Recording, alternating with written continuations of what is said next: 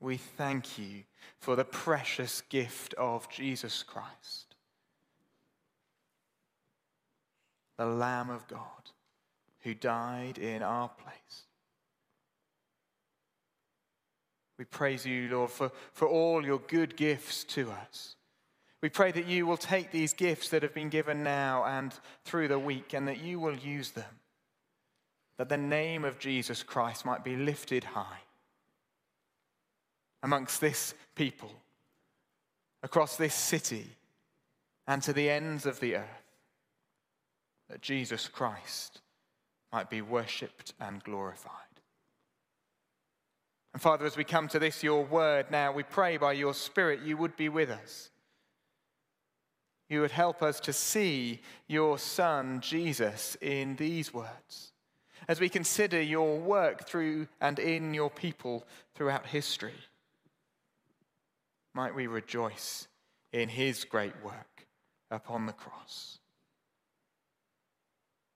And might we treasure these truths deep in our hearts, and by your Spirit put them into action day by day in our lives, that we might be those who taste and see that the Lord is good. Amen. Amen. Well, please do take a seat.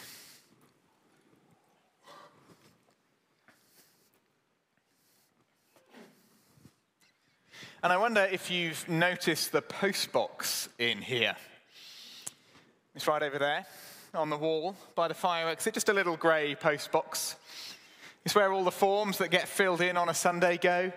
Connect forms, children's registration forms, that sort of thing, they all go in there and we keep them safe there until they get processed in the church office later in the week. But do you know what I use that postbox for? Mostly, I use that postbox for writing notes. Notes from me to, well, to me. And that's, uh, that's not because I'm lonely, it's because I'm forgetful. See, I've come to learn that if I say on a Sunday uh, that I'll do something later in the week, that I'll send someone an email or, or give someone a phone call, well, there is zero chance that I'll remember that by the time I sit down at my desk a few days later. Unless that promise also comes with a note in that postbox, then my memory is just not up to the job. I'm very sorry if you've ever been on the receiving end of that. You see, I need a note to remind me of what I've said and of what I must do. And whether it's post it notes or, or knots in hankies or mnemonics or, or flashcards or reminders on your phone, we all need help, don't we? To remember things, to recall things. We are by nature forgetful people. And you know what? Our Creator knows that. The God who formed us knows that we are quick to forget.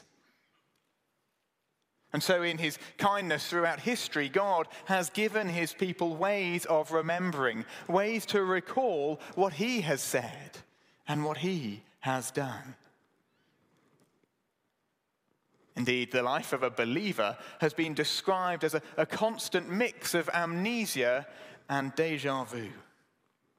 We are forever gripped by the feeling, I'm sure I've forgotten this before.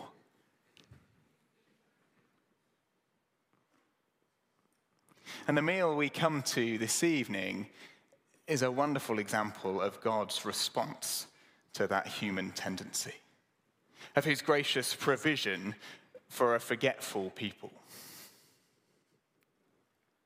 You might remember, or you might not, that we're working our way through the whole sweep of the Bible, looking at the themes of, of meals and food, sampling from the smorgasbord of Scripture to get a feel for why food and meals feature so heavily in the story of God's people. And it's our prayer that as we do that, uh, as we come to these passages of Scripture and as we seek to apply them to our lives, that we will taste and see that the Lord is good. And so this evening, we come to the Passover, a meal to remember. And this chapter, Exodus 12, is a strange sort of mixture between descriptive narrative passages telling us what's going on at the time, at the first ever Passover. And then interwoven with that narrative, sets of instructions, directions for, for future Passovers. It's almost as though Moses is providing us a live text commentary on events as they happen, explaining their lasting significance even as the ancient Israelites experienced them for the first time. Oh, and what an experience that first Passover must have been.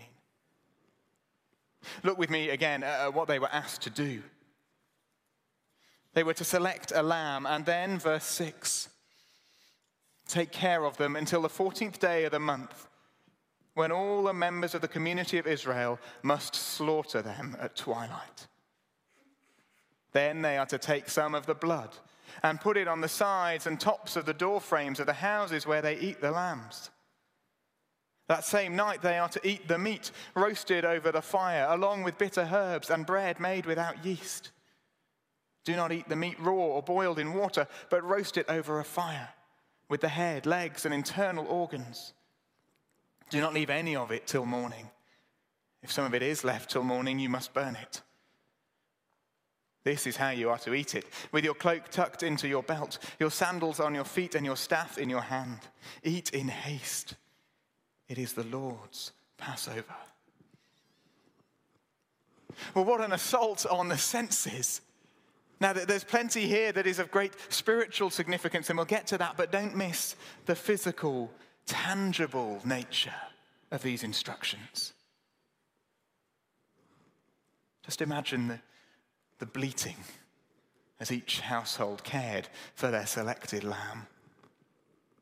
A bleating brought to an abrupt end at twilight on the 14th day of the month as each lamb was slaughtered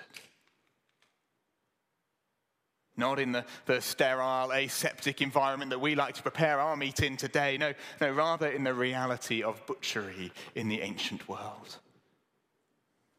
Blood soaking into each white fleece as the knife did its work.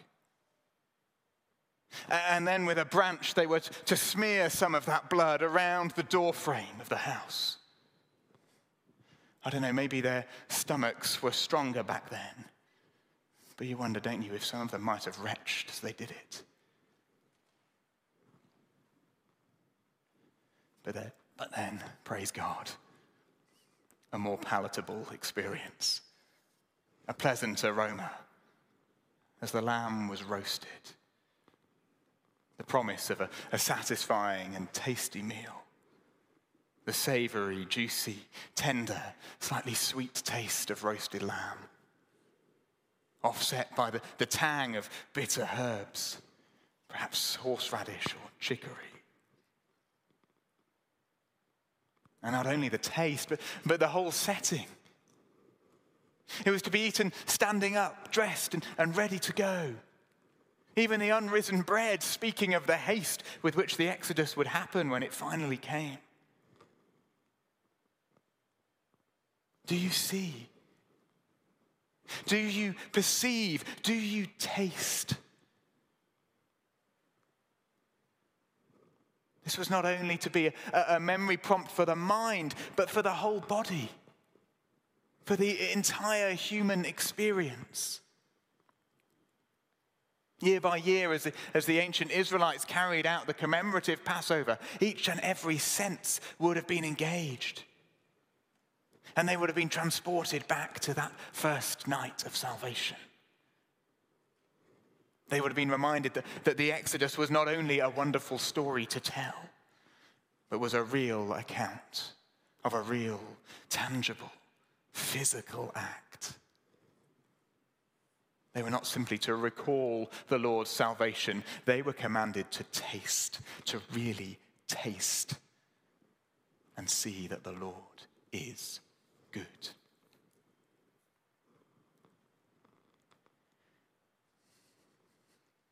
And I wonder for us today, I wonder whether we take the opportunities that the Lord grants us through our experience of His creation to be reminded of His goodness, not only intellectually, but, but physically and, and tangibly. Few of us, I imagine, will celebrate an annual Passover meal, but there are regular daily reminders of God's kindness to us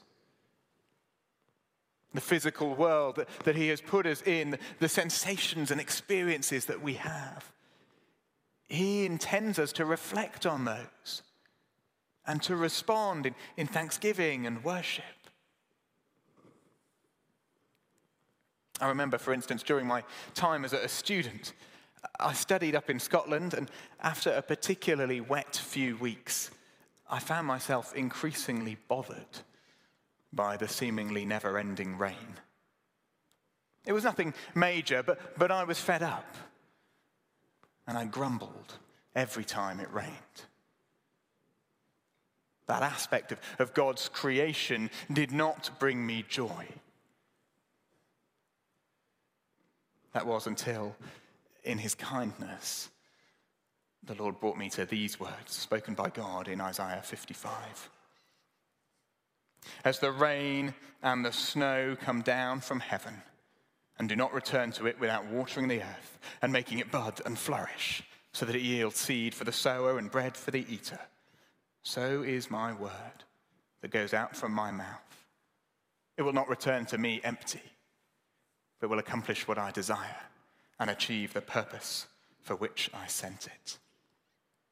Friends, in an instant, my response to a rainy day changed. Not only had I been reminded of the, the, physical earthly benefits of rain, nothing that you or I eat would be here without the regular provision of water from the Lord. But also now, I had a deeper spiritual reality that I have been reminded of during thousands of rain showers ever since. Now, when I'm caught in the rain, that very everyday, very physical experience serves to remind me of my God's grace in communicating with his creation, of his kindness in, in revealing himself to us in his word, and of the privilege that I have to be able to meet him here in the pages of the Bible. It's only a little thing but it has increased my enjoyment of creation and enriched my relationship with my Creator. Now, unlike the Passover for, for the ancient Israelites, we're not commanded to remember those verses every time it rains. It's not a requirement of faithful discipleship of the Lord Jesus. But I wonder if there are areas of our lives, of our everyday experiences, when when simply placing them within the bigger picture of God's revelation and, and God's salvation might bring us greater joy, might give us greater satisfaction in Him, and might remind us, a forgetful people, that He is a loving and kind God. Are there physical reminders in your day to day lives? That will help you to taste and see that the Lord is good.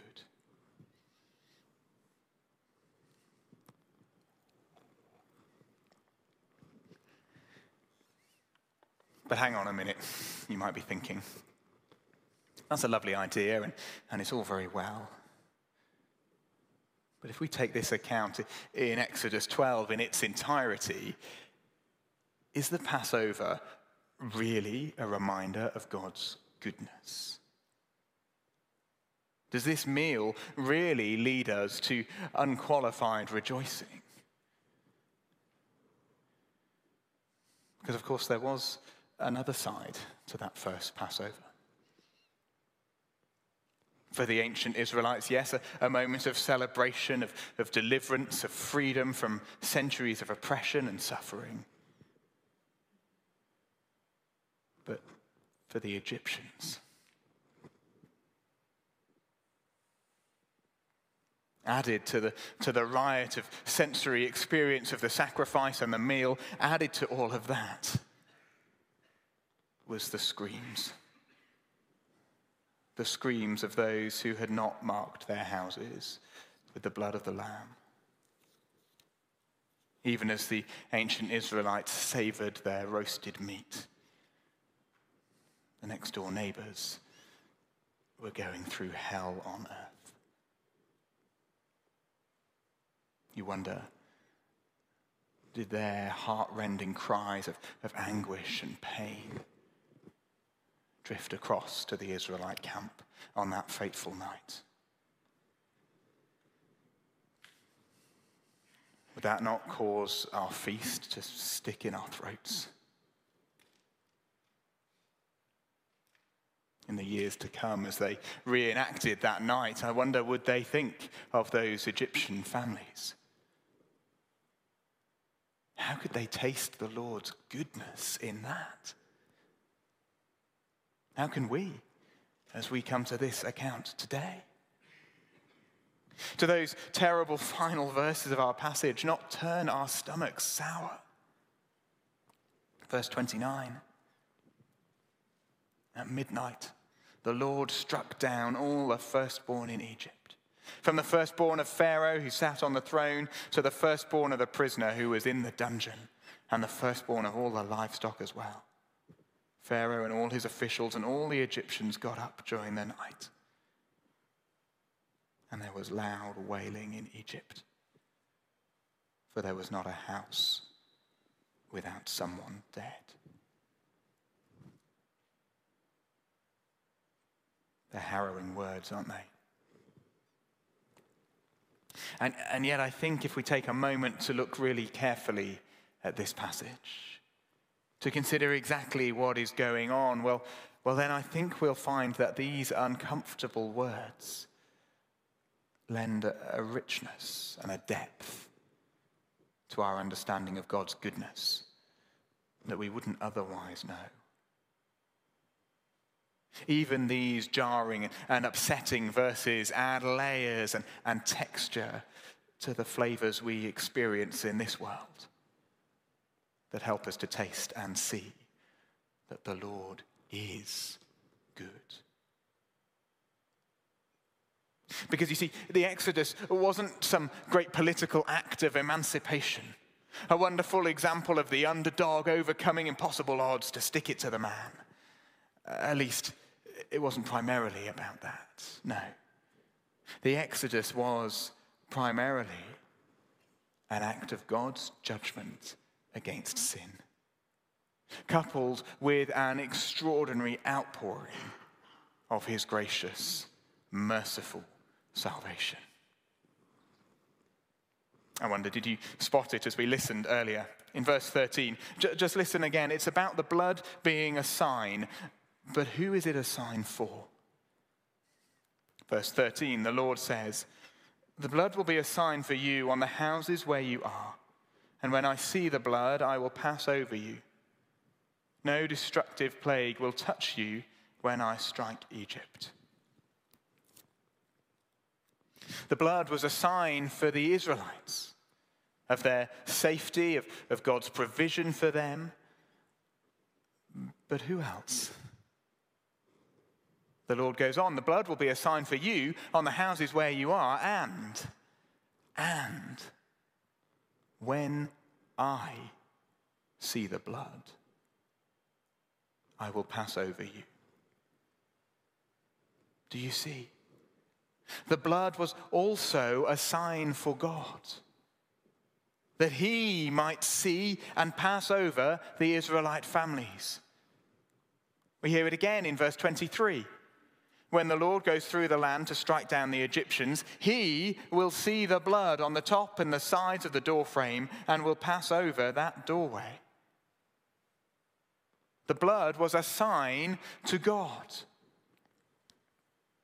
And so, when the ancient Israelites were to commemorate this great event in future years, and, and when the younger generations asked what they were celebrating, what were they to say? Well, don't look down just yet but I'm going to read from verse 26, and I want you to finish the sentence. It says this When your children ask, What does this ceremony mean to you? then tell them, It is the Passover sacrifice to the Lord, who passed over the houses of the Israelites in Egypt, and. and what? How would you finish that description of the Exodus? When he passed over the houses of the Israelites and, and led us out of slavery to freedom? and ended the tyranny we'd suffered for many years and brought us out to the land that he'd promised us? Well, all of those are true. Yahweh was indeed doing all of those things. But that's not how Scripture ends that verse. Tell them, verse 27, tell them it is the Passover sacrifice to the Lord who passed over the houses of the Israelites in Egypt and spared our homes when he struck down the Egyptians. You see, the Exodus was an act of God's judgment against sin. The issue for the Egyptians wasn't that they were Egyptian, it was that they had rebelled against God. They had failed to acknowledge him as creator and sustainer, Lord and King. They had gone chasing after other gods. But they weren't the only ones. Tim Chester puts it wonderfully. The Israelites had to daub the blood on the doorposts precisely because they were as guilty as the Egyptians, and so needed a substitute to die in their place if they were to avoid the judgment of death. The blood is daubed around the doors, not because God can't tell who's inside the house, but because He can. He knows there are sinners inside. You see, when it came to God's judgment against sin, the ancient Israelites were just as much in the firing line as the Egyptians were. And yet they were spared. Why? Because of their faith in the means that Yahweh had provided. They were spared, not because of their own righteousness, nor because of their heritage, but because they trusted in the sacrificial lamb. They took God at his word, and they trusted in the blood. And so, as they carried out the sacrifice along with the grisly painting task, as they ate the bitter herbs as well as the lamb, even as they heard the screams of those devastated Egyptian parents, the gravity of the situation would have been hammered home for them. The just and right judgment of the Lord had fallen and they had been spared. Oh, how sweet that lamb must have tasted. You see, even the bitter things in this world, even the struggles and hardships, the suffering and pain, the things that make our stomachs turn, even they can help us to see that the Lord is good. If only we will allow them to remind us of the wonderful grace, the undeserved kindness of our God. Living as we do in, in a world that is ravaged by sin and its effects, we will daily encounter those effects in our own lives. And when we do, will we allow them to add texture and, and depth to our understanding of who God is and of his ways? Will we allow the bitterness of our struggle and pain to highlight all the more the sweetness of his good salvation?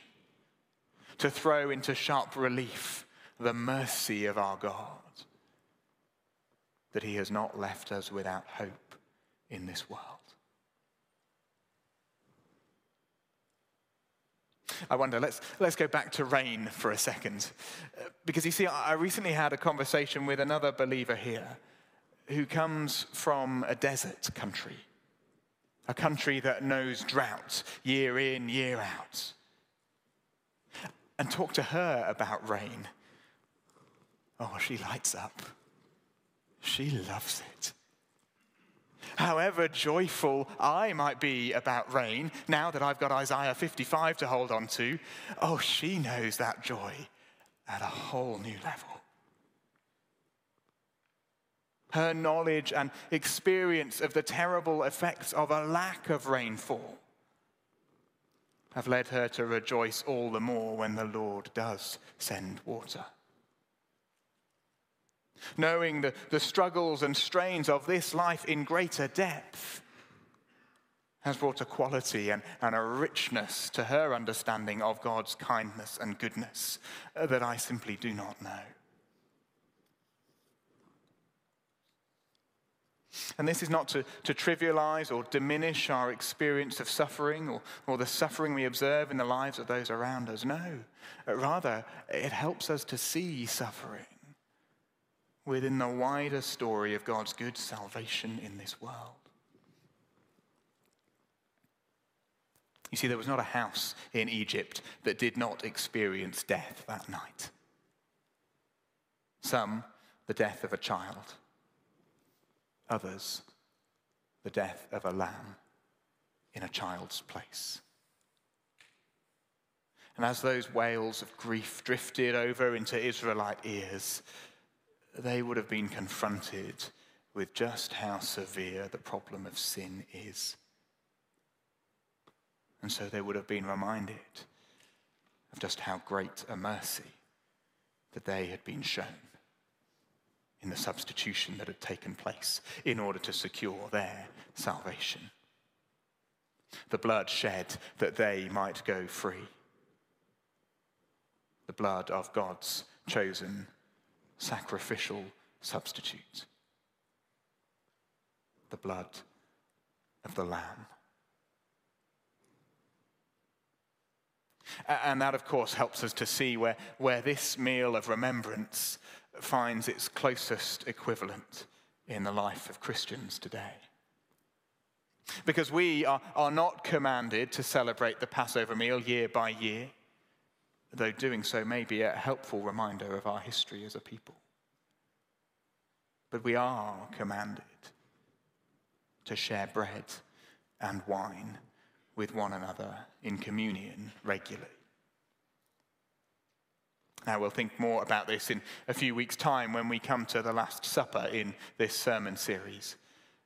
But for now, let's at least see this that this simple meal of bread and wine was given by God to be a lasting ordinance, a meal of remembrance, a physical, tangible, edible reminder of the greater Passover that those events in Egypt pointed towards. And just like that meal, this meal leads us to call to mind not only the sweetness of our salvation,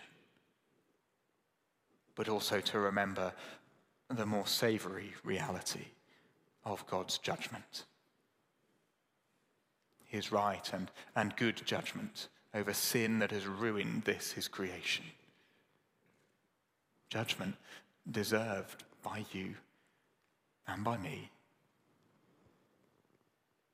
but judgment taken if we're in Christ, judgment taken in our place by the Lamb of God, Jesus Christ Himself.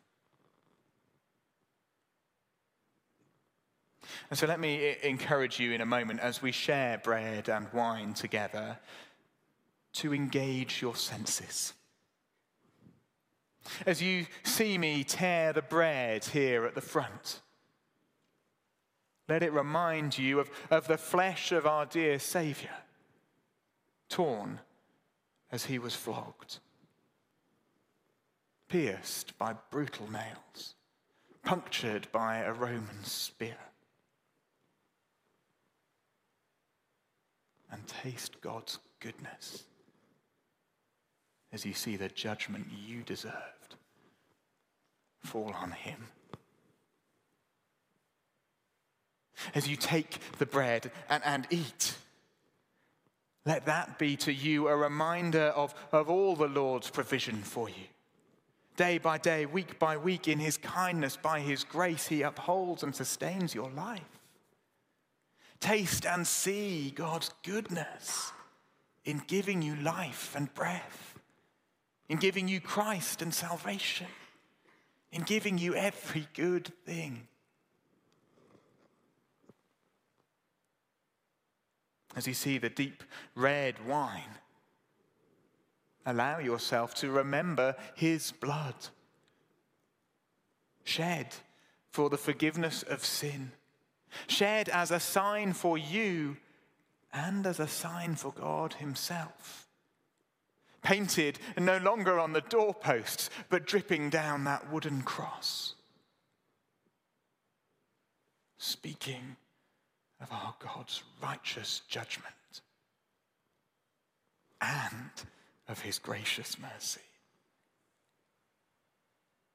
And as you taste that bittersweet wine, know that God is good in both the trial and the triumph.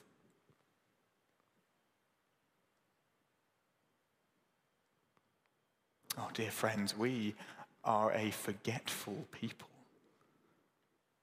But our loving God, in His kindness, has given us this meal that we might be transported back not to Egypt and the Exodus, but to Calvary and the cross, to His full and final salvation.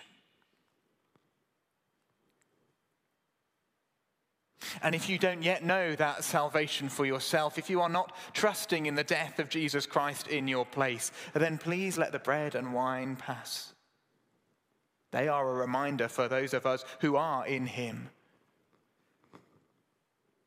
But please do take this time to reflect on what the Lord has been saying to us this evening. For His just and right judgment will fall.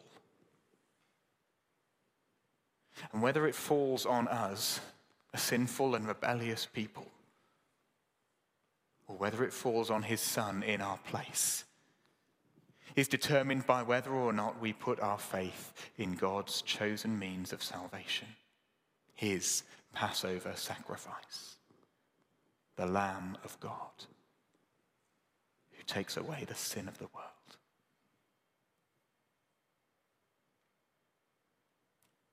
Let's pray as we prepare to share communion.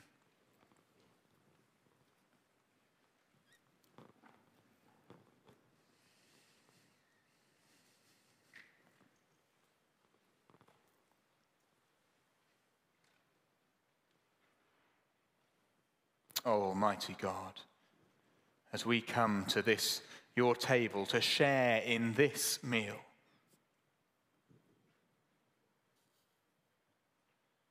we do so very conscious of our unworthiness.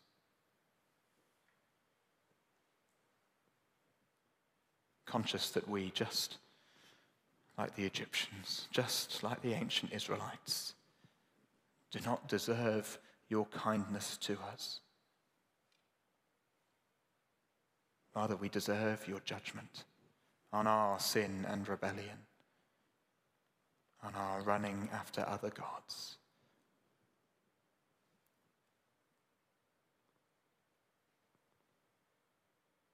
Oh Lord, we come this evening in repentance,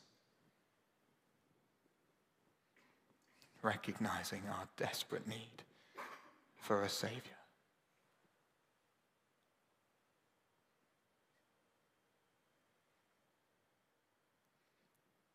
But Lord, we come also in faith,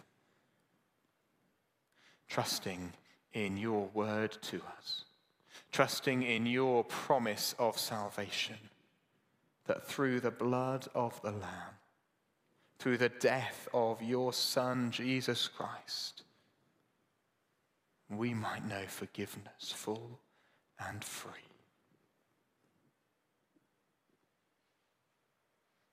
Lord, would these gifts, this bread and this wine, be to us the body and blood of your dear Son.